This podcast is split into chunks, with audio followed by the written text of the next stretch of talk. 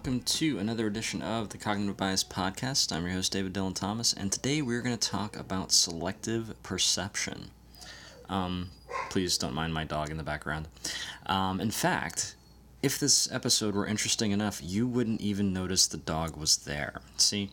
Um, and we'll talk about why in a second. So, uh, selective perception is kind of exactly what it sounds like. You select what you perceive, right? And it's a lot like confirmation bias, where, you know, you've decided what you believe about a thing, so anything contradicting that you simply don't see or you choose not to see.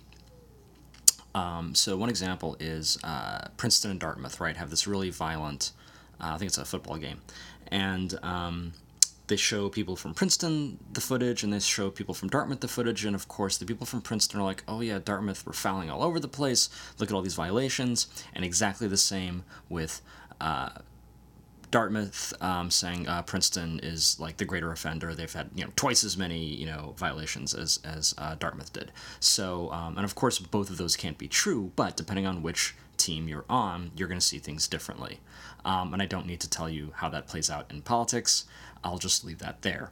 Um, but it, it gets it goes further, right? So you can tell people, right, that they're drinking alcohol, right? You give them some non-alcoholic beer or something, but in the experiment, you tell them, "Oh yeah, you're drinking alcohol," and then you give them like a driving test, or you just sort of see how they behave over time, and they act like they're drunk, right?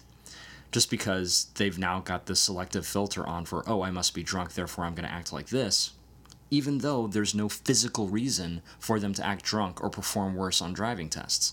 So, um, simulated driving tests. They didn't actually like put them in cars and have them like crash into things.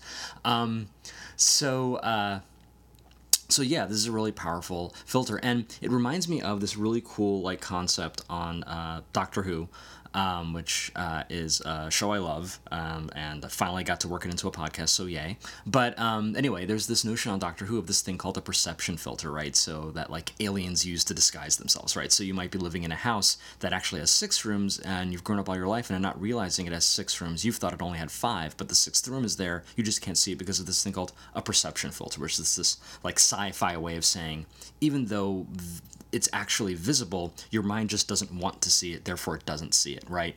And it seems like this crazy, like sci fi magic kind of thing, but in point of fact, there's actually a test called the Invisible Gorilla Test. Um, and what you do is, uh, and you can find this video online, just Google Invisible Gorilla.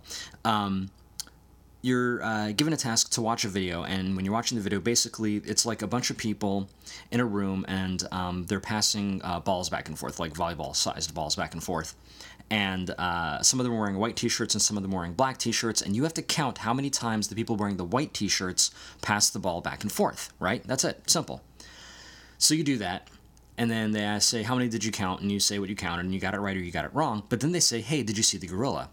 Because what happened was a gorilla, a person in a gorilla suit actually walked through, stopped in dead center in the middle of the screen, looked at the camera, then walked off screen again, right? This actually happened. You can watch the video, and here's the thing a lot of people watching the video and trying to perform the task did not see the gorilla. It is actually an invisible gorilla because of what is effectively a perception filter, right? Your, your focus on the task is the perception filter. It, it, it prevents you from seeing something as obvious as a person in a gorilla suit walking through the frame.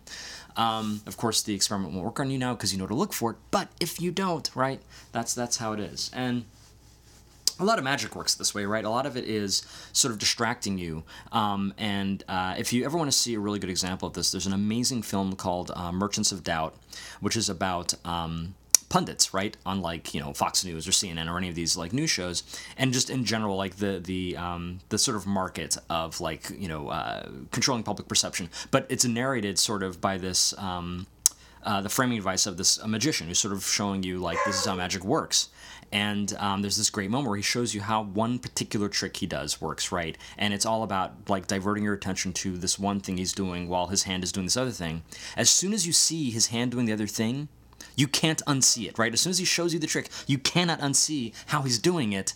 Um, and that's how the invisible gorilla works. Like as soon as you see, oh right, there's a gorilla there, you can't unsee the gorilla. But it's just amazing how powerful it is that um, if I can just distract you just enough, especially if I can distract you where it's something you don't want to see, um, uh, I can I can sort of do lots of things out in plain sight, and nobody's going to stop me.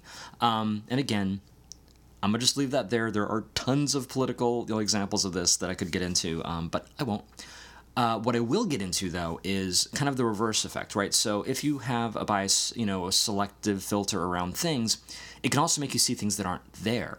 So um, my uh, mother told me about this experiment back when she was at um, UCLA studying psychology. They did, uh, they, they, did an experiment. I think she was actually in the class when they did it, or maybe she heard about it secondhand. But basically, someone runs into the room, like there's just a, a class, right? Someone's doing a class, and all of a sudden, someone runs in the room, pulls out a banana. There's some kind of altercation with the professor, and then the person holding the banana runs back out again. And they ask the people afterwards, "What did you see?" And lots of them saw a gun, right? There was no gun, but they saw a gun. And again, I don't need to tell you, right, the, the linkages between that and officer involved shootings, right, of kids, right, who had a cell phone, right, um, or, or, or black men who were not in fact holding a gun, but if they walked into that situation thinking that black people or black kids even were something to be feared, then the odds of them, the selective perception of seeing anything that might be a gun as a gun, suddenly skyrockets, right? So um, so selective uh, perception can be really dangerous.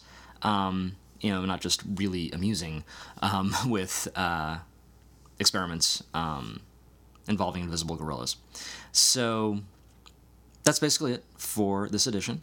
Um, uh, we will be back next time uh, uh, for the Cognitive Bias Podcast. I'm your host, David Dylan Thomas. We'll see you.